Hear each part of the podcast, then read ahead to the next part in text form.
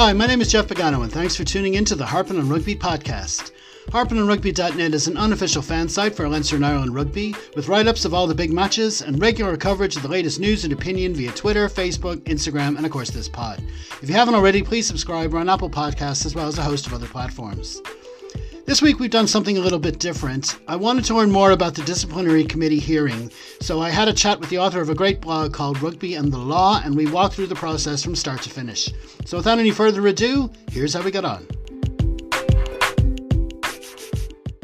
Now it's time for our back and forward chat. And joining me this week to help me understand the process involved in a disciplinary committee hearing is the author of a great blog called rugbyandthelaw.com. And here's a quote which I've taken and paraphrased, I should say, for legal reasons, that explains what the site does.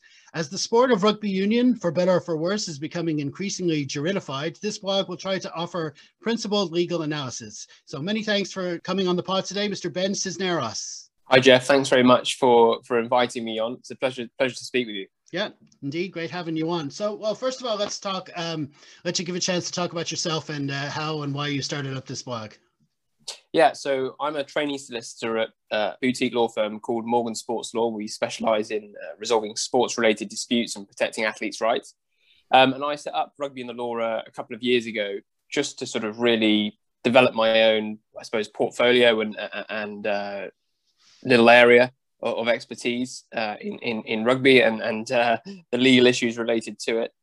Um, and, and, and really, it's, it's just sort of grown over the past couple of years. Um, my time has has become increasingly um, short in terms of the time I have available to, to, to write blog posts and stuff. But um, I, have I've put together a, a, fair amount of content over the last few years, and, and yeah, it's really just aimed at providing a bit of insight um, on on the the sort of myriad of legal issues that crop up in the sport of rugby, which you know happens quite a lot because it's a it's a sport with with a lot of moving parts, um, and that obviously leads to a lot of disciplinary cases, but also off the field.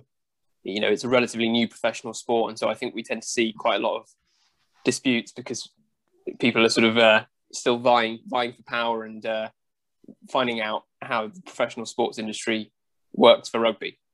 Absolutely. I mean, it's a, it's something that's like like you say, since the game went pro. I mean, it's only about uh, twenty odd years ago.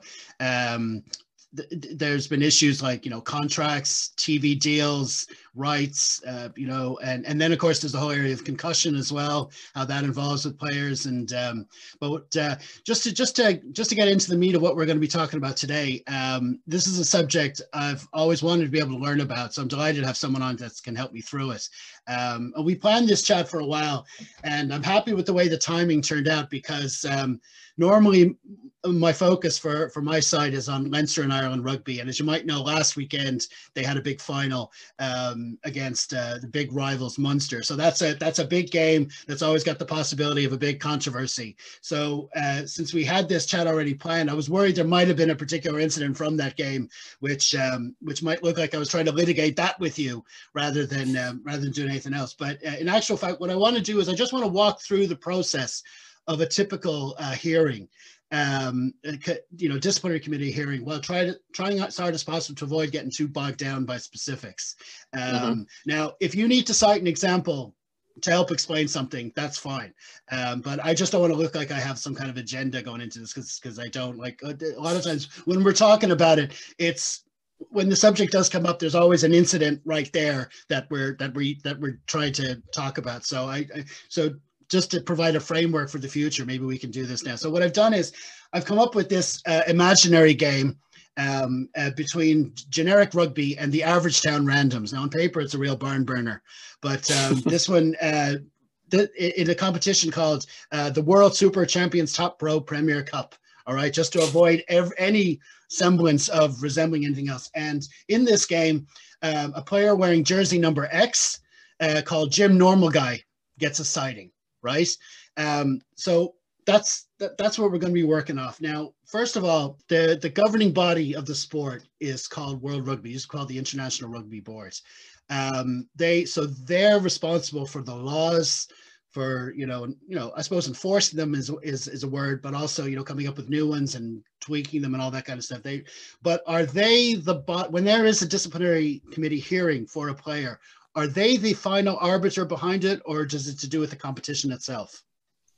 Yeah, it's to do with the competition itself, really. World Rugby doesn't tend to get involved with the disciplinary hearings outside of its own competitions. Um, so, so for the for the World Cup, for example, yeah, everything's operated by World Rugby or, or Rugby World Cup Limited. Um, but similarly, for, for some international matches, they they have a role.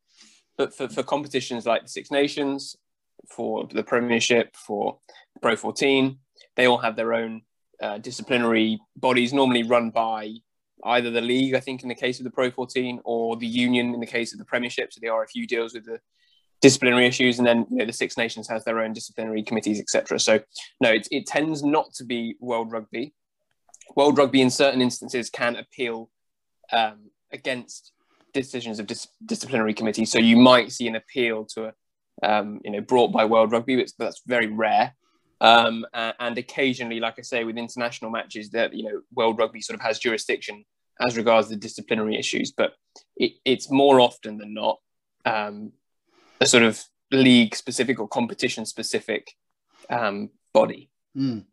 Okay, and um, all right, so it so it's the competition itself, and um, so w- when when in the lead up to a game, the competition will appoint uh, a body of officials for that game.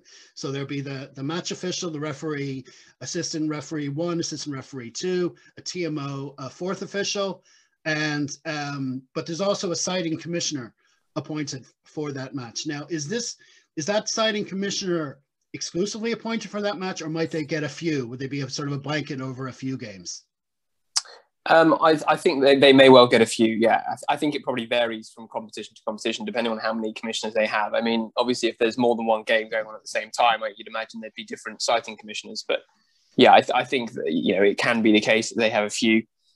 Um, but of course, it's important to point out at the start, as regards disciplinary issues, is that it's not just the citing commissioner that, that that is important because whenever a player gets a red card, they will face a disciplinary committee. So the citing commissioner can cite a player, but that only takes place where they haven't been red carded. Where they've been red carded, there's no need for the citing commissioner to get involved because they've already they're already be called before a disciplinary committee. But of course, yeah, the citing commissioner, if they see something that they think the referee's missed or hasn't sanctioned strongly enough, then they can step in and, and make a citing commissioner's report and, and um, basically uh, call call the player to a disciplinary hearing in effect. Yeah, that's uh, that's what I was going to ask you. The um, the so the commissioner commissioner themselves is they're they're watching the game as well at the same time and making their own evaluation. And their but their job obviously isn't it's they're they're not inspecting the referee as a you know they're they're, they're not overseeing the referee. They're just basically being an extra pair of eyes for what's going on. Yeah, I think that. I, yeah, I think that's right. I mean, I you know they'll inevitably watch footage back as well because. Mm you know, uh, you can appreciate, I'm sure that these incidents are often not not um, necessarily clear cut on first viewing at full speed. Um, so so yeah, it's it's they're there basically to provide uh, another pair of eyes and to ensure that sort of serious incidents of foul play don't go unchecked.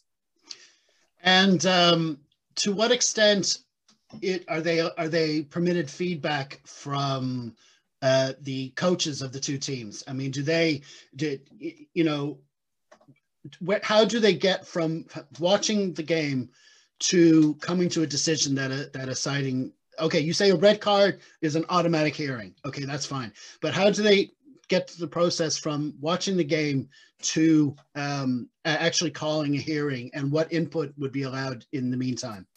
Yeah, so teams can make referrals to the citing commissioner. You know, if they feel like there's something that that was missed on the day and, and they want to be looked at, that they can do that. Um, so, for example, in, in the Rugby World Cup 2019, I believe um, Fiji made a citing commissioner's referral um, in relation to the, the, the, incident where Reece Hodge in the opening match um, tackled or, did, or sort of shoulder charged Peceli Yato. Um, so that, that's one example, I think, where there was a, there was a referral. Um, but other than that, you know, the, the citing commissioner will will make will make the citing, um, and then that you know that will lead straight to a disciplinary process. You know, with with the union, who who will then sort of bring bring the charges, if you like. Mm-hmm. Okay, and uh, generally also in these uh, comp- again, probably depending on the competition, yeah, there's a certain length of time between the, the final whistle and when there's, there's a window in which Yeah. a commissioner ca- uh, uh, can be called. And uh, if, if, if, if you haven't heard anything within that window, what is it usually 48 hours or It's, something? yeah, like it's, it's either 24 or 48 hours normally, depending on the competition. Yeah. Mm. Um, so they have that period of time to make the decision to make a citing. So obviously, in that time, you'd imagine they'll be reviewing the footage, making their mind up as to whether they think it, it you know, it merited a red card, because that's that's ultimately what we're talking about. Mhm. It's it's whether there should have been a red card. Th- There can there can be uh, occasions where where a citing commissioner will say that should have been a yellow card, and then they'll they'll give what's known as a citing commissioner's warning. Um, that's not used all that often, but perhaps it should be. Mhm. Um, but th- there is that power, but t- it tends to be you know we tend to be focused on on red cards, and that's where most disciplinary hearings sort of happen. There, there are disciplinary hearings when a player has sort of accumulated a number of yellow cards, but it tends to be the case that um, most disciplinary hearings are, are to do with red cards or, or where a citing commissioner has decided it should have been a red card. Yeah, that's generally because I mean the red card would ultimately have uh, sanctions associated with it, depending on previous uh, behavior and all that kind of stuff. I mean, there would actual bans that would affect their their game um, in the future. So yeah, okay. So um, all right. So we've had the we've had the match, we've had the incident. Um, the citing commissioner has reviewed it and uh, decided um, this guy Jim Normal guy needs to go up before a hearing. Um, so the, the, the date is set. I say it's on the Wednesday during the week. Um, so I suppose what I, what I want to say is uh, from from all of us who would get all our uh, who compare everything to things like Law and Order and stuff. Um, this hearing, how, like the, the the process of it, the assumptions going into it, all this kind of stuff. How does that differ from what we would consider a, a, a court process? Yeah, I mean, it's ultimately sort of loosely based on that sort of process. It, it's it's effectively an adversarial process. So you know, you have the union. You know, let's take the the example of the Premiership, where the RFU deals with disciplinary issues. The RFU, the union, will be sort of prosecuting, and then the player will will be defending themselves, or you know, they they often have a legal representative or a representative of the club who will defend them. Um, and you know, both sides will get a chance to put their cases effectively and I imagine that you know there'll be some discussion with the panel as well. So there'll be a panel of of three, um, let's call them judges, you know, disciplinary committee members or judicial officers um, who are the, the, equivalent of judges, uh, and they'll they'll ultimately be the ones making the decision, and you know they'll ask questions, etc. And, and there'll be a chance for for witnesses to to give their their evidence. Um, you know that tends to be most often just the player, but but there can be you know, if, if there's a case where an injury has been caused to a player, then there may be ev- medical evidence heard by you know, one of the team doctors. Um, equally, a coach may have something to say about about the incident. Um, so, so yeah, it, it, does bear some resemblance to to sort of legal proceedings, um, but it, it's much less formal. Yeah. Um, so the principal, the principal uh, characters on the day would be you'd have the commissioner, and you say they they're on a panel, so there's there'd be three on the panel. So it's not the commissioner. Oh, okay. The commissioner, the commissioner makes the citing. Okay. And then, and then the matter gets handed over to to the disciplinary committee itself, and that's separate. So the citing commissioner, like you said, is sort of an additional referee. Um, they the referee would never sit on the disciplinary committee. So the disciplinary committee is independent, and it should be independent of the union, and obviously of the club, of the player, uh, and and normally it's you know independent of the league as well. Um, and so these people will normally you'll have the chair who is legally trained, and then on World Rugby's disciplinary committees and on the RFU's disciplinary committees, if not others, but they're the ones with which I'm most familiar. Um, you tend to have ex-players who sit sort of with the chair to, to, to make this decision, obviously to bring some sort of player empathy and to sort of reflect on their experiences in the, the heat of the moment where things can be a little bit different to the cold light of day. Um, and they will be the ones making the decision. Sometimes you have panels where you know all, all three judicial officers are legally qualified, um, but it seems to be an increasing trend that there are ex-players who, who get trained, obviously, in, in disciplinary procedures, um, who, who will add their experience to the panel. And on the player's side, obviously you have the player himself who's present, and would he always have representation with him? And would be players' union, or what? What? How? Would he work? would always have. Well, in my experience, we would always have some form of representation. Um, very often, it is just someone from the club or or from their union if they're playing if it's an international match. It's not always a legal representative. You know, sometimes a club will have someone in there, you know, a secretary or something, someone who's got some legal background um, so they might get involved, but very often it's just the team manager mm-hmm. um, who, who, inevitably, you know, given their role, will have some experience of these sort of proceedings. But but it's not always a lawyer. And, and actually, I think it's an interesting point to be made there because I've there was a recent decision that I've been reading, the Chris Ashton case, um, which has just just come out uh, in England to do with a, a, a shoulder charge in a ruck, and he didn't have any legal representation and there's a couple of points in the case where I sort of query whether, whether the same outcome would have been reached had, had he had a lawyer. So, for example, and this is something we'll probably get into a bit later, but because he had previous bans, they actually added a week and then also refused to deduct a week for mitigation, which is something you often hear about. So mm. they sort of gave him a double whammy for the fact yeah. that he had previous, whereas very often um, that doesn't happen. And his previous bans are actually quite old and often old bands are not sort of not taken account of. So these are the sort of things where you know if, if you had legal representation, would probably get picked up on and, and um, thrashed out a little bit more. But I, I wonder, and I, you know, with with great respect to, to whoever was representing Chris, um, because it was someone from from the club, not a lawyer. Um, I, I do wonder if you know those sort of cases show the benefit of having legal representation because ultimately, like I said, it is a legal process. I mean, I often get a lot of people saying to me on Twitter, "Oh, you know, let's why why do we have this legal process? Let's ditch the the lawyers. It's so unnecessary. It's a sport. It's not it's not law."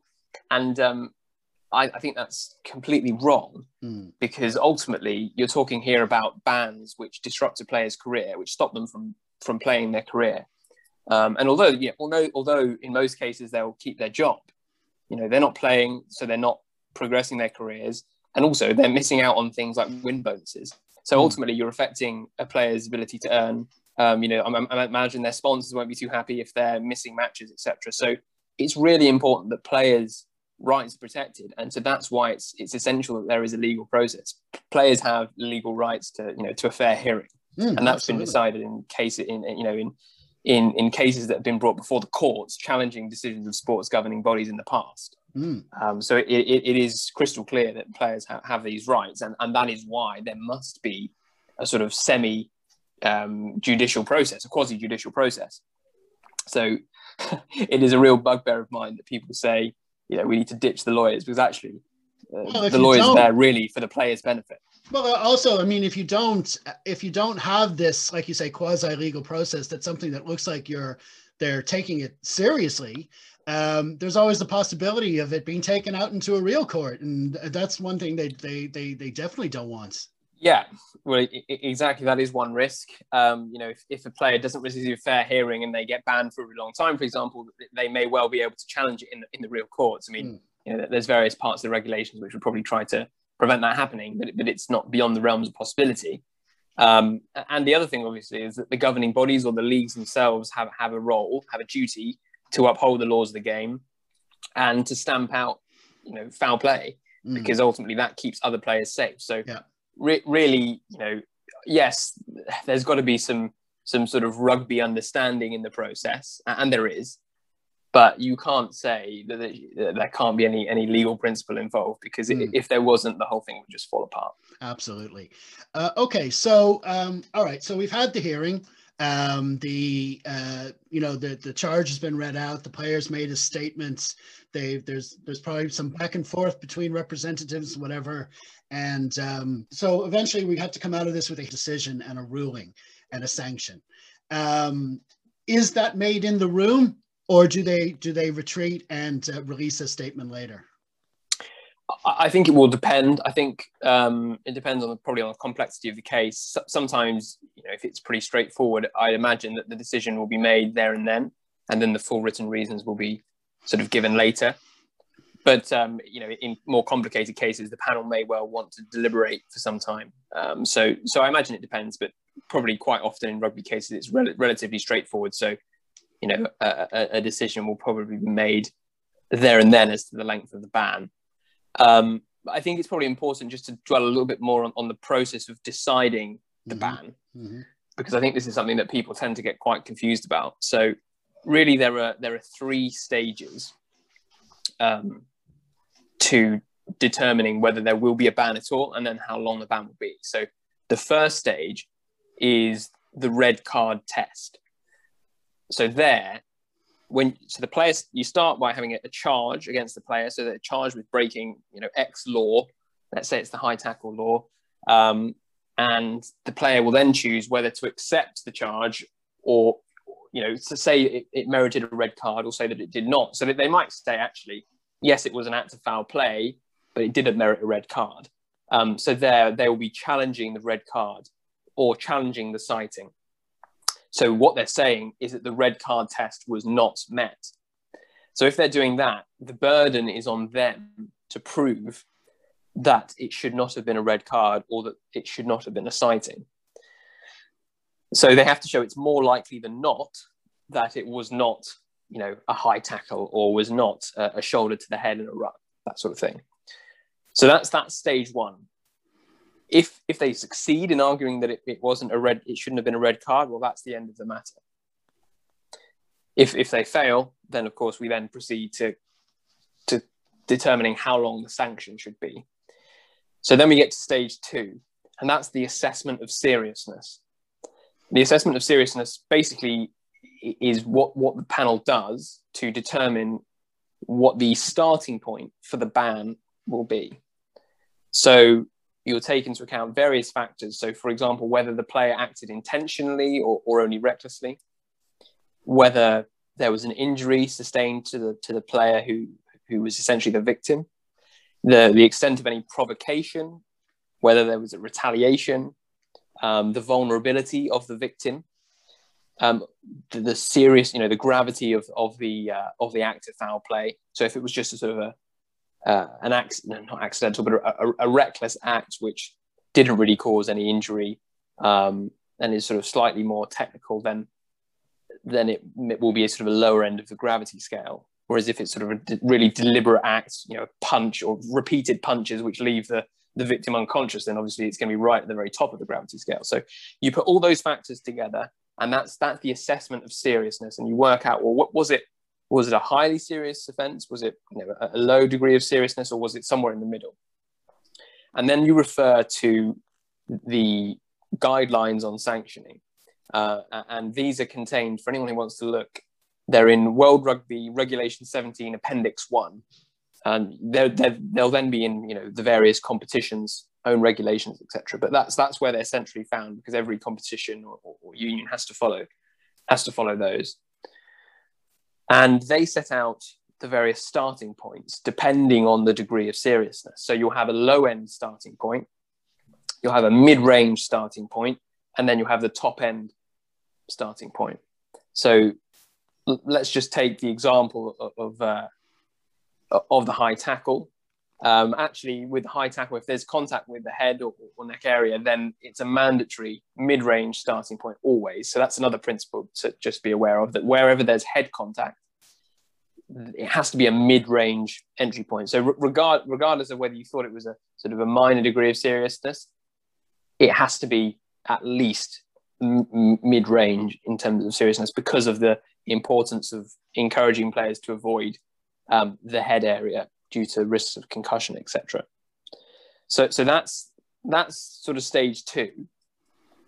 Um, and with a high tackle, like I said, that would be that would be a six week starting point because it's mid range. That's six weeks. The, the top end offences, you know, the starting points can be much higher, uh, and normally there's a discretion to go beyond just you know the 12 weeks or whatever you, it'll be 12 weeks plus. So if it's a really, really serious incident, then then the panel has discretion to go much higher. Mm. And then we get to stage three, which is where you consider off-field and yeah, off-field mitigating factors and off-field aggravating factors. So the aggravating factors would be if the if the player was a repeat offender you know, if they if they've got a really bad track record, then you might add an extra week to the starting point. Uh, this is what happened to Chris Ashton. Uh, and equally, if there's a particular trend of incidents that you feel needs to be stamped out, then the panel may choose to add add a week for that as well.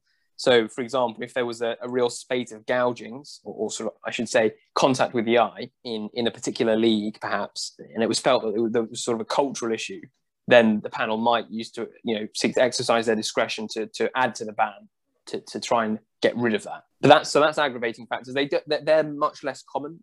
I mean, like I say, I was very surprised to see that happen in Chris Ashton's case. But the mitigate, the off-field mitigating factors, is something that we see every time, every ban uh, they are considered. Well, they have to be considered all the time, uh, both both aggravating and mitigating. But, but the application of mitigating factors we see almost in every case.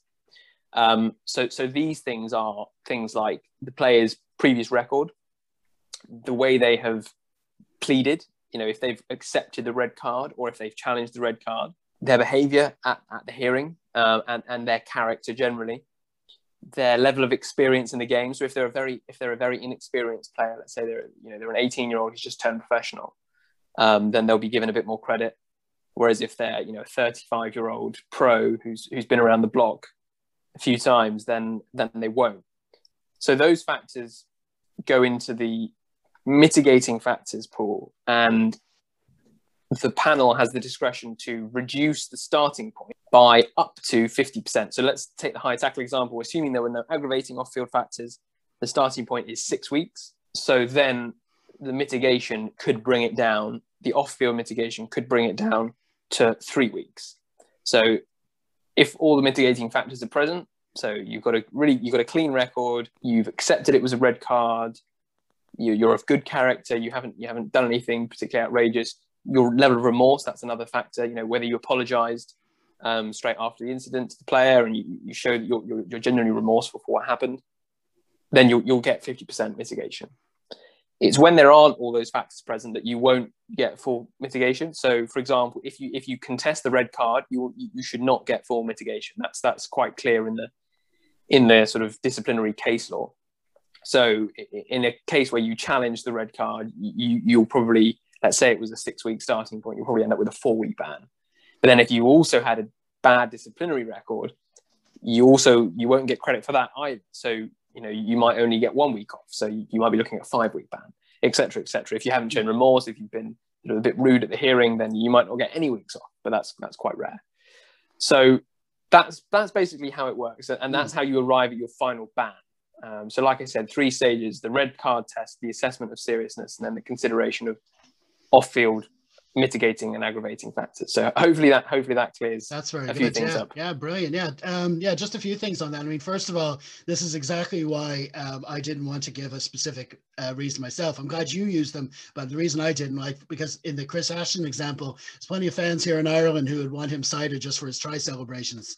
Um, that's, uh, but uh, no, but no. Uh, but on those three points, that's that's really good because I I, I think I understand the um, the RFU have been coming up with these kind of infographics. It's kind of a flow mm. chart. So when they have a decision, it, it's really good. It just shows you the process they went through, all those three stages you outlined, yeah. and it's very transparent way. And as well as coming out with a uh, decision in legalese, they also come out with this to show exactly why uh, where they come to. So it's a good good method of yeah. I, I think they're really really good, really impressive graphics actually because it, it's it's quite irritating the amount of sort of uproar there is every time a player gets banned, and it's you know it's not quite what people were expecting. Mm. Um, so I think it's it's really important for these governing bodies or you know the leagues to be transparent about the disciplinary process. And actually, there are plenty of examples where there could be more transparency. For example, the Six Nations, their disciplinary process is is virtually opaque. Um, you know, the, the, decisions aren't published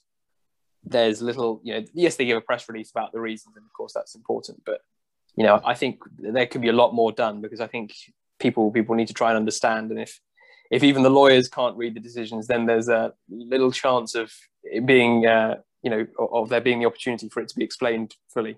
Mm. And the other thing about uh, you're talking about the three step process is that obviously as these decisions are like we, we just had a Six Nations where there was a lot of such um, decisions to be made on mm. cards and stuff, and you you we're noticing more and more the referees are they're almost talking through those points that you've just said to each other in real time. I mean, they know they're being heard, but it's they they they've come up with a language and they're almost talking in that language as if it's as if they're almost doing um, the, the the committee hearing on the field to avoid it happening. You know, they're going through the steps of the process to show. Well, I I, th- I think it's quite important to to distinguish between the process on the field and off the field because okay. it's not quite the same. Although some of the same words do come up, it's not the, quite the same process. So, effectively, the the process that the refereeing team goes through on the field that's essentially the red card test step only.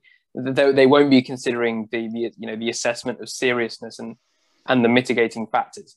Yes, you will hear reference to mitigating factors, but that is on-field mitigating factors as opposed to off-field mitigating factors. So they won't be talking about you know whether whether players got previous record, etc. Right. What what they're concerned about is whether that incident met the th- met the threshold for a red card on, on the field of play. Mm-hmm. So you know with, with the high high tackles and and uh, head contact, now we have the head contact process. So they'll be going through the steps of that. And yes, you'll hear you'll hear reference. You know you know what was the what was the degree of danger? Was was you know they'll consider things like the degree of force the, the speed at which it happened whether the player sort of made an attempt to lower their height um, whether, whether something happened which changed the course of events. So if the player was dropping and th- those would be considered as mitigating factors.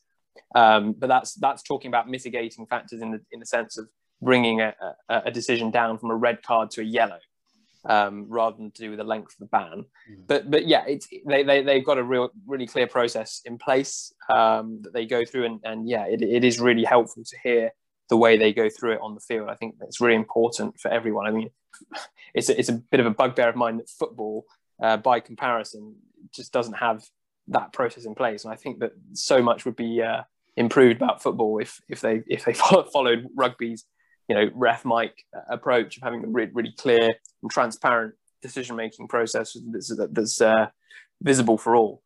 Yeah, the VAR has been a real, real. I mean, disaster from what what I can see every time, and you're just like you, you have no idea what's going to happen next. Yeah, rugby's always been more transparent that way. Yeah, I think I think that um, football could learn a lot from rugby's use of um, technology. You mm. know, whether it's uh, TMO or, or, or ref mics definitely. Okay, well that just leaves. Um, okay, so the the decision's been made. The the ban has been given, and the reasons, the mitigation, all that's been taken into effect, and a release has been done. And the, always the final line of the decision is always the player is entitled to appeal, something along those lines. So just briefly, how how how would that appeals process work if the if the player feels he's been hard done by? Yeah, so appeals are pretty rare. Um, and that's because the grounds on which you can appeal are quite narrow. So normally a player will have 48 hours to decide whether they want to appeal, and if they do appeal, then their decision will then their appeal sorry will be heard by a different committee. So it will be different a different panel, um, an appeal committee, and so again there'll probably be a, a chair which is who's legally qualified, and then two two panel members who who who aren't or who are ex players yes, that they may also be legally qualified people in, in certain instances. Um, but the grounds on which you can appeal are quite narrow. So it's things like, for example, if if the panel made an error of what's known as error of law. So if, if they applied, um, for example, the red card test or the if they went through the assessment of seriousness wrong, then then you may have grounds for an appeal. Equally, if the sanction was so excessive as to be unfair, that's that's another ground, for example. So so there you'd be saying, well, you know, they gave me two weeks more than I deserved, or um, you know, one week more than I deserved. Then you may have grounds for appeal. But what an appeal is not is not just having another go at the original hearing. So you can't then just sort of start from scratch um, and just sort of ignore what's gone before. What the appeal committee will do is they will essentially review the decision of the disciplinary committee. So they will be looking at that and asking, well, did they make any errors? Basically in, in their decision making process and and they will they will inevitably give some weight to the to the reasoning of the disciplinary committee because they recognize you know you know they're not they're not stupid they're, they're, they're not they're doing they're properly trained. Um, so it can be quite difficult to get a different result on appeal um, because you sort of have to overcome quite a high threshold. So that's why we don't see them very often but um, in certain instances they are um, you know they, they they do happen uh, and bans can be changed. But like I say, because of the narrow grounds, it's not just a, a rehearing of the case. um, it, it, can be tricky. And is it possible that if you do appeal um, and you fail, you can get extra because you, because you appealed? Can that happen? Not just. It's not just because you've appealed. Mm. Um, that's not my understanding. Okay.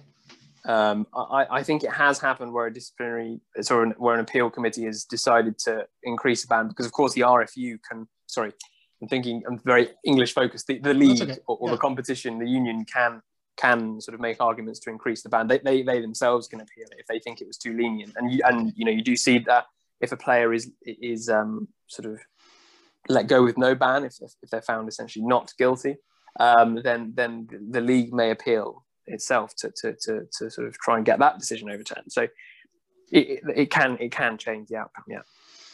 Okay, well that's brilliant, Ben. Um, that's you know it's given me a, a, much greater understanding of the process. Um, uh, as we're talking, we're we're just about to go into a big weekend of uh, European action. Um, so hopefully by the time this this goes out, there hasn't been too many causes for for more uh, for more um, commissioner hearings uh, in the meantime. But it's good. It is good to have an understanding of the framework from someone who knows knows what they're talking about. So check out um, check out Ben's blog. It's called uh, rugbyandthelaw.com. He offers um, posts on you know specific decisions and gives his views on um, on, on what's happening and, and and and like you say, it's not just discipline; it's also um, areas of concussion, player contracts, and stuff like that. So do check it out, rugbyandthelaw.com. You'll also find him on Twitter at, at rugby and the law. Um, so that's great, Ben. I want to thank you again for coming on, and uh, we hope to have you on again soon. Thanks very much, Jeff. Um, I really appreciate it. Thanks again to Ben for the chat. Next week, I'll be assembling a panel of Leinster fans to talk about our season so far. Hopefully, we'll still be challenging for a fifth star by then. As always, follow me on Twitter at Harpin on Rugby during the Exeter match at the weekend. Hop on the Facebook page after the full time whistle to leave your thoughts, and stay tuned to harpinonrugby.net the rest of the time for our regular features. In the meantime, stay safe, everyone. Slán.